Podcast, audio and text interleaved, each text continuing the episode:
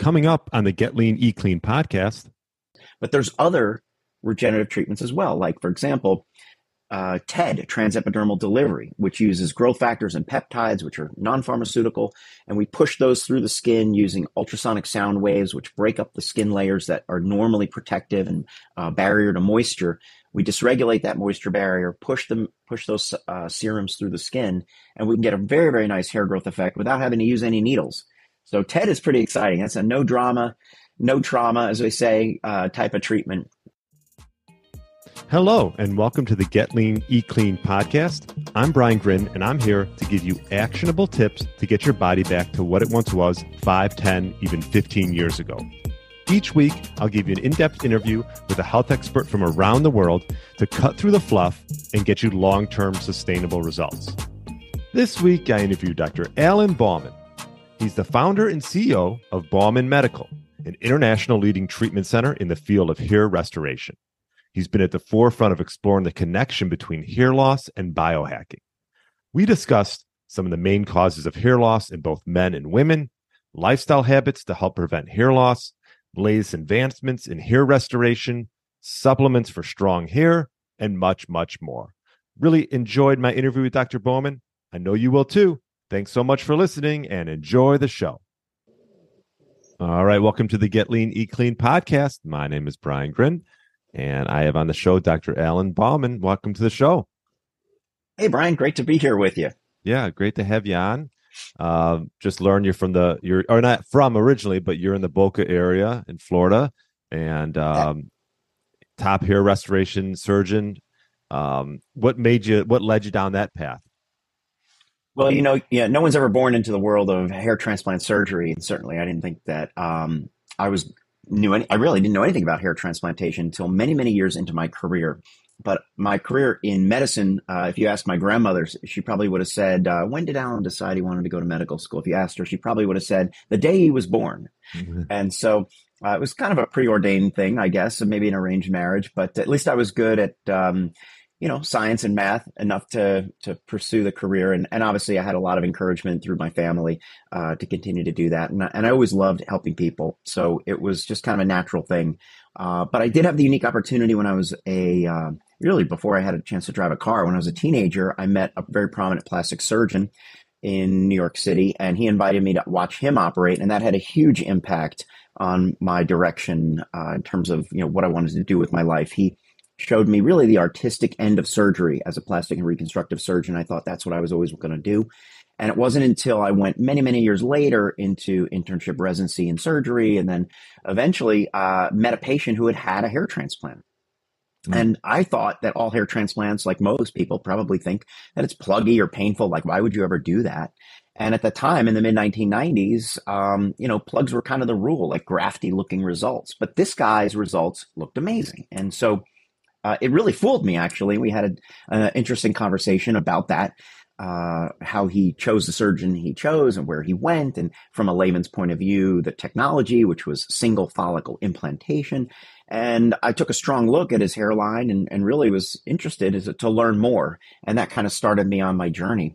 But I would say, looking back, probably one of the more important things I remember about that conversation was how he said that the hair really changed his life and the impact that it had on him, both socially and professionally, kind of stuck with me. That, and it kind of gave me that fuel to to look into it further, um, in addition to the other things I was doing in, in, co- in the world of cosmetic procedures and treatments. Mm. Yeah. And- so that was, uh, you know, almost thirty years ago now. Um, I did uh, a, a, a fellowship, or actually a preceptorship, in hair transplantation after visiting many, many clinics around the world and going to conferences and reading all I could, and eventually decided to go into hair restoration full tilt, one hundred percent as a specialist at that time, and moved to Boca Raton uh, really in, the, in nineteen ninety-seven to open up the practice to exclusively perform hair transplant surgery. And so, um, you know, it's it's been a great journey. I've treated over thirty-three thousand patients, performed over twelve thousand surgeries, uh, done over thirteen thousand uh, regenerative treatments like P R P and such. So it's a fun practice to have, and we change lives every day. Yeah. Yeah, that's great. And uh, what would you say some of the biggest things that you've learned through the all the all the, the, the pa- patients that you've treated throughout the years and the surgery you've done? What are some of the biggest things you've learned? Wow. Um, well, probably the, one of the most important things I've learned is just how emotional the hair follicle is, right? And what I mean by that is the effect that it can have on a person, um, whether you're a man or a woman of any age. Uh, you know, we have teenagers dealing with alopecia spots. We have young men dealing with male pattern hair loss. We have women who are uh, dealing with P C O S uh, and losing their hair traumatically. Obviously, more recently, we're dealing with COVID. And of course, medications and, and uh, menopause and, and all the other things that you can imagine that dysregulate the hair follicle. Um, and we can spend hours and hours talking about all of the, you know, the, the different little microregulations that happen uh, at a cellular level. But, you know, I like to always just take a step back and realize that, you know, when someone's losing their hair, they're losing a part of something that they typically liked and that they want to keep. And if they've lost it, they definitely want to restore. So, um, you know, hair, like I said, if you're having a bad hair day, you know what that means. You know, that's a pretty common, uh, you know, uh, well-known phrase in our world. And uh, when somebody says to you, I'm having a bad hair day, wow, look out. Don't uh, don't come messing around. but um, and so that tells you on the flip side, you know, when you restore someone's hair, what I've learned is that it can really make an incredible change um, in people's lives, making them feel more confident, look more beautiful, look more uh, resilient and youthful, and just more vital overall. And uh, I'm included in that. I, I love my hair. I want to keep my hair. And so I'm I'm on that bandwagon too. Mm-hmm. And so uh, that's what we do here day in and day out at Bauman Medical. We, you know, we help patients look good and feel great by helping them maintain, enhance, and, and restore their own living and growing hair, no matter how minor uh, it is, if they're at risk for hair loss or if they've had severe hair loss through an autoimmune condition or an injury or trauma, um, you know, or simple uh, hereditary causes or, or metabolic disorders. So. What would you say uh, some of the main causes of hair loss are? Well, the number one cause that we see in the practice really is genetic. So there's always a, some genetic predisposition. And, you know, we can see male pattern hair loss from across the room, right? It starts with a receding hairline, maybe a thinning in the crown, and that gradual miniaturization of the hair follicles lead to baldness. And you could lose all of your hair across the top, uh, right? My dad went bald when he was in his thirties. And, um, but in female hair loss, even though it also has a strong hereditary component, typically sparing the hair in the back of the scalp, it can really thin out the frame of the face, and especially the front and center can start to weaken. But it's a little bit more of a diffuse hair loss in the beginning stages, although it can get more severe and recede the hairline as well later on. Um, so hereditary causes are the primary thing that we see.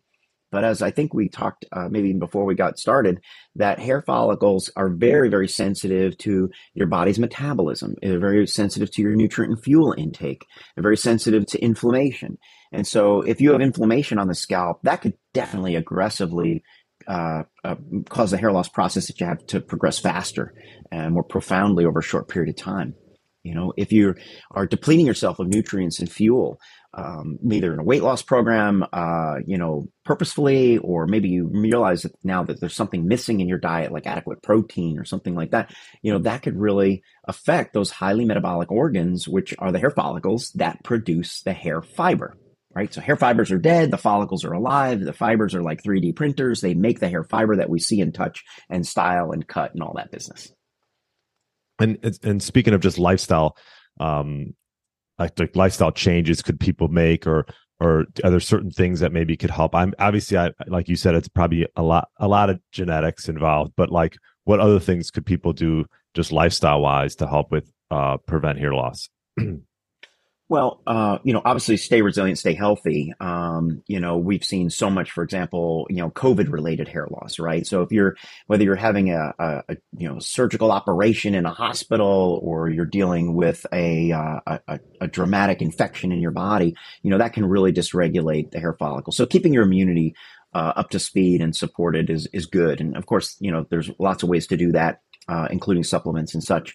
Um, Making sure that your scalp is healthy. So if you have itchy, dry, flaky, oily, you know, some kind of scalp uh, health issue, some symptom up there, uh, you definitely want to get that checked out. And so, for example, I have a full-time trichology department run by my uh, trichologist, Kimberly, here in the practice to help patients who are dealing with scalp health issues. And that's a huge part of the practice because nearly fifty percent of people at one time or another are going to be dealing with some scalp health situation. And so there's, you know, the scalp has its own microbiome. Uh, the amount of sebum or oil that your scalp produces can change with age, and that could necessitate a change in your hair care regimen, your styling, and all these things can cause uh, a, a unique environment, which may not necessarily be so great for hair growth. Mm. So definitely want to get that checked out. Um, so I always encourage patients, you know, men or women, especially uh, women going through perimenopause or menopause who might be experiencing some hair thinning, uh, to get a full workup. You know, we do a complete medical history and biomarkers and such to see what's going on. And our male patients too, we always want to know what's happening, you know, at a cellular level, and our biomarkers and D N A testing and things like that can certainly help elucidate if there's some underlying causes of hair loss, or if the hair loss doesn't fit a certain pattern, right? We talked about receding hairline, thinning crown. If the hair loss is looking different than that, then we need to figure out why. Gotcha. And then what about, um, I know there's supplement industries like probably overcrowded with different, you know, treatments for, for whatever hair loss and things like that. Are there certain supplements that you see that might be more effective than others? Well, you know, I do think supplementation is important in this day and age. I really think our nutrient and fuel intake is uh, dramatically, um, you know, poor and, and depleted of, of, of good quality nutrients and fuel. And uh, I think it's I think it's very important to maintain a good supplement regimen, considering what's a- available out there. You know, and I'm not just talking about fast food restaurants, which is just, you know, the worst processed food you could eat. But um, you know, even stuff you find in the supermarket can sometimes be, uh, you know, not so good for your health, obviously. And, uh, and as we said, hair is an important barometer of that. So I've actually developed my own hair care uh, products, specifically a wellness system for hair supplement line, to kind of hit the main points. So a lot of people don't take, especially young men, for example, they may not take necessarily multivitamins. So I want to make sure they get a good multivitamin with B complex and things like that. Um, protein intake, we mentioned before, that's the fuel that is going to build the hair fiber. So you want to make sure that your protein intake is adequate. And so I'm not saying you need to be like, you know, a carnivore keto guy, but you know, you want to make sure your protein is right on point. And uh, especially if you are a vegan or vegetarian, that you, you know, be mindful of that. That that's one of the most common things that we see, that that people are vegan, vegetarian, they are undernourished, and uh, and they're not going to, you know, build good hair fiber typically, and they're not going to heal as well from surgery. And so that's important. If you need a hair transplant, you definitely want to build up your protein intake. So we do have collagen protein. Obviously, that's not a vegan option, but collagen is part of it. Biotin, everybody kind of born with the knowledge that B seven, uh, vitamin H can help with hair. It's not a miracle cure. And none of these supplements are really miracles, but they're foundational, right? They, the follicles are engines, right? They're, they're mini organs. They're trying to do things, uh, you know, with that nutrient and fuel supply to build that hair fiber. So decreasing inflammation, maybe with some herbs and other supplements, um, you know, adding to that regimen with, uh, you know, other things like ashwagandha to decrease the effects of stress, which stress cortisol, the cortisol hormone, you know, very, very detrimental to the hair follicle, prolonged exposure. Um, so those are some of the things that we have in the wellness system for hair. It's under the Bauman M D line, uh, you know, for your listeners, now on Amazon, I guess. But, um, you know, we can, I can give you some additional information. So the, the, the, the wellness system for hair is the uh, foundational nutritionals. And then we have a hair care product line, which also has some hair growth products in it as well. But those are not magical miracle cures. We have to get into medications. We have to get into laser light therapy. We have to get into regenerative medicine if we're really going to protect and enhance hair follicle function. So that those would be the next steps. And what would you say, what are some of the latest advancements in hair restoration? Well, uh, latest advancements come in a couple of different uh, flavors, I guess. So there's advancements in the non-surgical treatments, right? So these regenerative treatments that we have that we do in the office.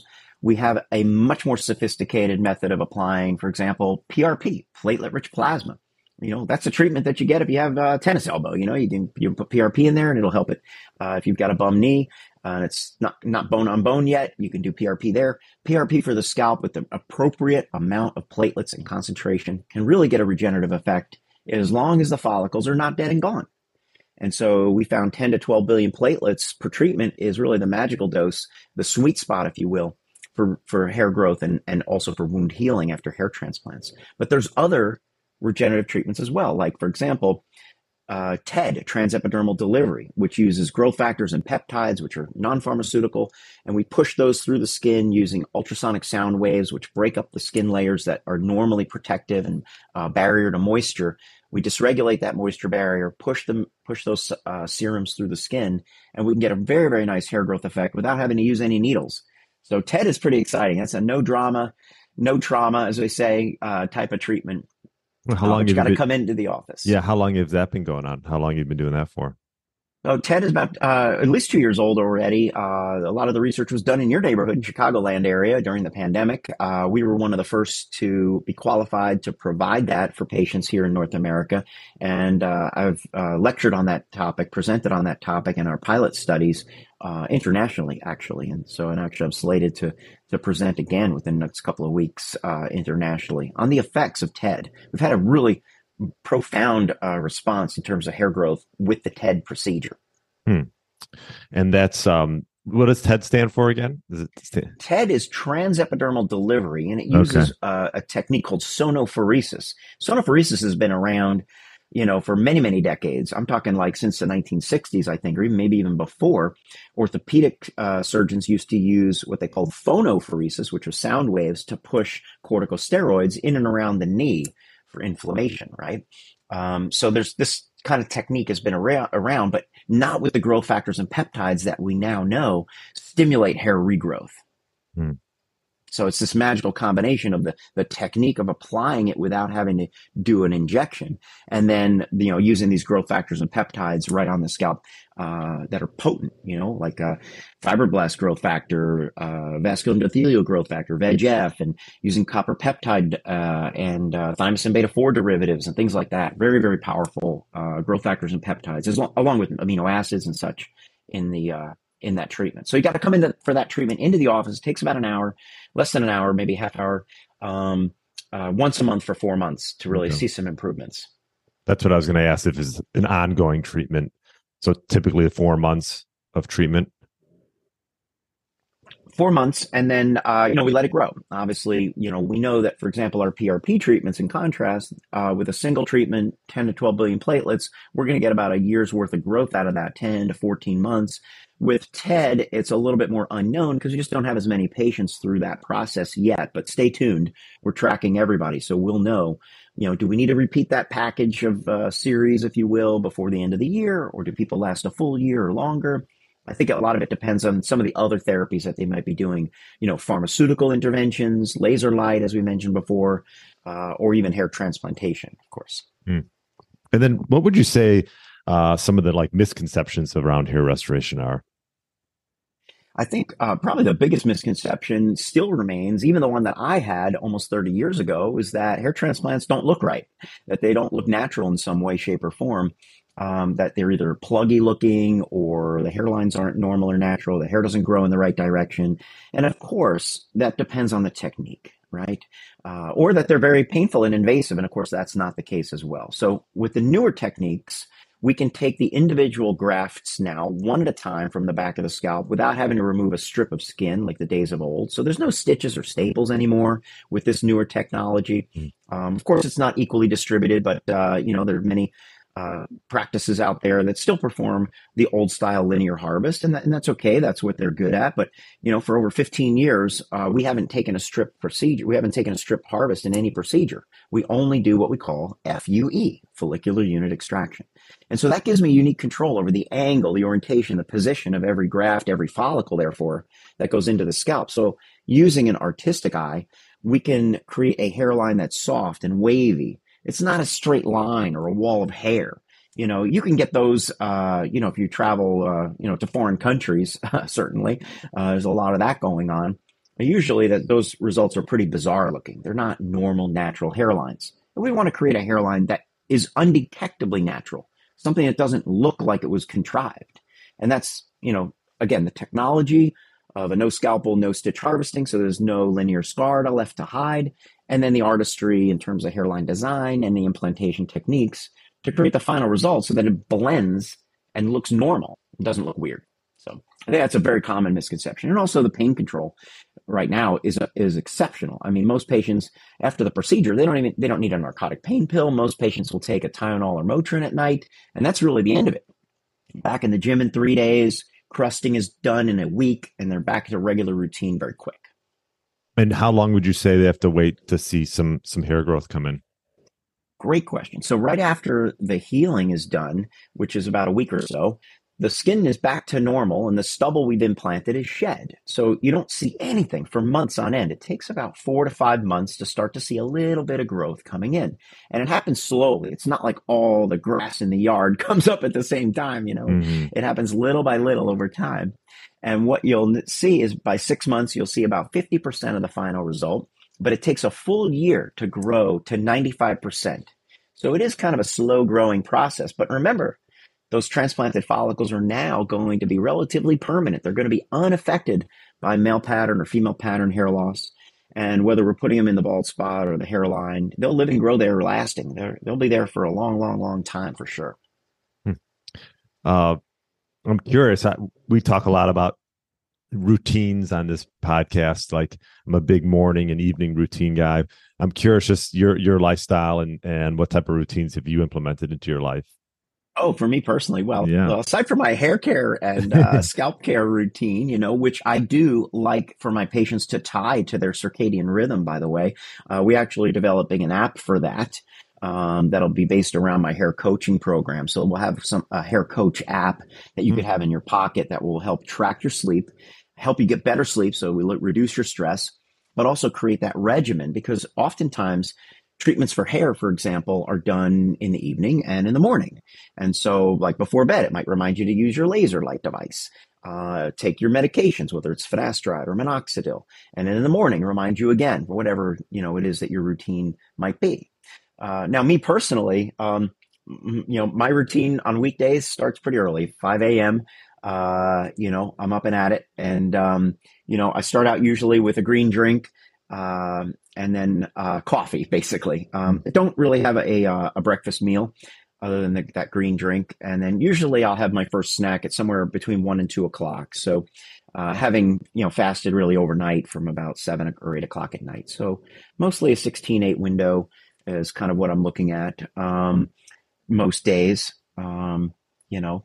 But um, it, it just varies. Uh, on the weekends, kind of anything goes. You know, if it's uh, I want to be more social, then obviously, you know, uh, a brunch may be included in the weekend activities. Um, but I'm at the office by six o'clock. We operate every day, Monday through Friday, usually handling one to three cases per day, in addition to the full cohort of, of consults and surgery, consults and follow-ups that we do. Um, But I also have some help. I have uh, my team of surgical technicians who will assist me with these long and uh, labor-intensive procedures, these labors of love, as we say. How long do the procedures normally take? Yeah. How? Well, patients are usually in the office for a surgical procedure during the day, about six to eight hours, um, you know, in the chair. And then there's breaks for lunch and restroom and such. Uh, we give them some snacks and so forth. You can watch some movies, listen to music. Uh, by the end of the day, you know, the team might be doing some karaoke. It just depends.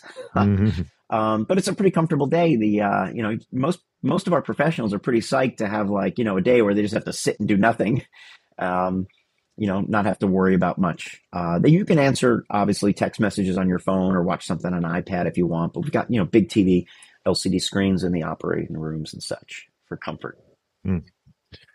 Very cool. Very but cool. So many, some cases actually go multiple days. So they might go two to three days long, depending on whether we're harvesting just beard or scalp and or scalp and beard as well, because we do use a lot of beard in the practice. Um, a lot of our patients have had depleted density from their donor zone from old style procedures performed elsewhere and are looking for a uh, an alternative source of donor. And so one of my specialties is using beard Uh, transplantation, taking the beard follicles and applying those into the scalp, and where appropriately uh, needed to increase density and coverage up there. Interesting. Um, awesome. And then, uh, yeah, go ahead. I was just going to say, you know, some of the other specialty cases that we handle, eyebrow transplantation is a big part of the practice, both for men and women. Eyebrows frame the eye, make you look younger. Um, for women, uh, an aesthetic shape to the eyebrow is obviously very, very important for framing the eye and the face. And then eyelash transplants are also a big part of the practice. Uh, probably one of the only surgeons in North America that routinely does eyelash transplantation on a regular basis. Interesting. And you and uh, Bauman Medical Group, and you're in, um, uh, sorry, Boca, right? Correct. Well, Bauman Medical was established in Boca. Uh, I, I came down to Boca in nineteen ninety-seven uh, to build the practice, to start the office. And uh, we've been in Boca Raton for over twenty-five years. Wonderful. And if you were going to give a, this question I ask a lot of guests, if you were going to give one tip to an individual and they were looking to get, let's just say, their body or their mind back to what it once was, what, what would you, what one tip would you give that individual? Their body or mind? Well, I think, uh, you know, some people ask, well, what's your favorite biohack, Doc? And I have to say gratitude is the number one thing. I mean, it's free. Um, you know, it sometimes takes some practice if you're not used to being thankful for things. Uh, you know, obviously, you know, here in uh, our part of the world in America, we have a day for Thanksgiving. And so, you know, that's a day of gratitude. But I think it, you know, part of my routine that you asked about was, um, you know, being mindful about gratitude at least once or twice a day would be a good, smart way to start things. Um, of course, I sleep hack. I mean, you know, I've been wearing an Aura Ring for five years. I got the third gen uh, Aura Ring. I'm really keen on trying to fix my sleep. I think it, it helps in so many different areas of my life. Uh, I try to protect my sleep very well. I try to, um, you know, wind down, get out, get off and away from screens uh, appropriately after dark if I can. Not always so hel- not always so possible, you know, in the modern age of, of running a business and presenting internationally and things like that. But I do my very, very best to try to protect sleep. I think, and I encourage my patients to do the same. I think it's really important for health and wellness, uh, for mental function, physical function, and recovery. I mean, if our bodies can recover better, then we're going to perform better. And we'll be able to stretch and even uh, enhance our abilities, both me- mentally, physically, and and and hopefully, you know, put more, uh, you know, not just uh, years in our life, but more life in our years. You know. Yeah. No, I love that. I mean, prioritizing sleep is like probably the number one principle I'd say that most of the time we talk about on this podcast. So, wow. yeah, that that, that resonates uh, a ton. Um, well, this was great. I, yeah, go ahead. I was going to say my sleep hero is Matthew Walker. You know, he's always sure. been able to uh, clarify, elucidate how important sleep is. And I feel like, you know, having been a surgical resident, you know, in my early stages of the career and working one hundred forty hours a week and all of that, that may have had a, a strong impact and really accelerating aging, even though, you know, we were more resilient at that age when we started. Right. Um, you know, I think that had a, a strong impact on my ability to kind of wind it down. So I don't, I don't know what the permanent effects of that were or are, or if I was just, you know, genetically programmed, maybe not to sleep as well as somebody else, but definitely something I try to work on. Yeah. And, and like you said, winding down, getting away from screens a few hours before bed. I mean, those are, those are, those are big. And even some type of meditative practice, if, you know, it doesn't have to be a long meditation, right? Like ten minutes can, can, can help as well.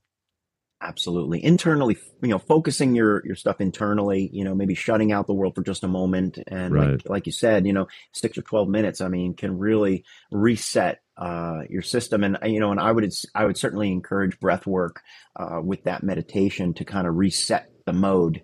You know, I think that's probably the quickest way to change your mode, uh, you know, from, from activity to relaxation, you know, is just, is breath work really. And I noticed on your, um, I don't know, if it was a website or your, your, your one pager, you got Dave Asprey on there. Is that someone that you've met through the years or just? Oh, yeah. So uh, Dave Asprey, uh, I've been a, a big fan of Dave uh, since two thousand sixteen. Uh, we met at the American Academy of Anti-Aging. Uh, he was keynoting on Bulletproof Coffee, I think at around that time, maybe even a couple of years before that probably. And, uh, you know, that kind of change to my dietary regimen, giving up kind of this big, heavy protein and carb shake in the morning, which was supposed to keep me full all the way through, you know, lunch, never did, by the way, uh, spiking my glucose probably or whatever. But um, so Bulletproof Coffee was really one of my first biohacks, I think, uh, one of the first things that I did to kind of change, um, you know, my nutritional regimen. And that helped me get into intermittent fasting and then eventually into three, three and five day water fasting occasionally. But Dave uh, eventually became a patient at Bauman Medical. He's one of our most public patients, well known in the sphere of health and wellness, obviously as a New York Times bestseller and, you know, all of his followers there, you know, through social media and his podcast, obviously one of the most prolific podcasts for health and wellness. And um, so when he came in for his hair transplant, we talked about, you know, what he wanted in terms of uh, a hairline. And he went through a whole scalp makeover process uh, with my trichology team. And then we put him through the hair transplant process to restore the hairline and put him on a path to maintain, enhance, and restore his hair so that he can look amazing when he turns one eighty. Yeah. But right. um, So, so Dave is, uh, you know, is uh, I'm a big fan, and uh, you know, of course, uh, as a patient of mine who's very public about his results and what he accomplished with it, um, you know, it's been very, very helpful to us to help others who are kind of contemplating, you know, maybe going through a hair transplant procedure, but don't really know what it's all about. So they can look up Dave's experience and his story and how he went through it, and also how he recovered basically in half the time as a normal patient. You know, as you can imagine, he knows how to biohack it, right? Yeah. Yeah, no, no doubt. And uh, so where's the best place for people to find and learn more about um, Bauman Medical? Yeah, the, the the most important thing to do if someone is out there and they think that they're either at risk for hair loss or they've seen it personally, either in the shower, in the drain, or they're looking at themselves in the mirror with a receding hairline, less coverage of the scalp for the women or men with long hair, weaker ponytail volume, or some kind of a change to their hair that they don't like. The most important thing to do is to start early, take action, don't wait, because early intervention is always going to be uh, profoundly more impactful when it started, uh, you know, sooner rather than later. Obviously, that early intervention is, is critical. So you can go on the website at bauman medical dot com, B A U M A N medical dot com. You can find me on also all the social media platforms too. But if you go to the website, there's thousands of pages of information that I've personally written over the past twenty-five years, all about hair loss. There's hundreds of hours of videos. I promise you, you won't get bored of those if you're interested in hair. Um, and of course, you know, dozens of podcasts and interviews, uh, interviews in the, in the media, as well as uh, traditional media, as well as electronic media. So you can kind of get a handle on how things have changed over time. But then the next most important step is to schedule that consultation.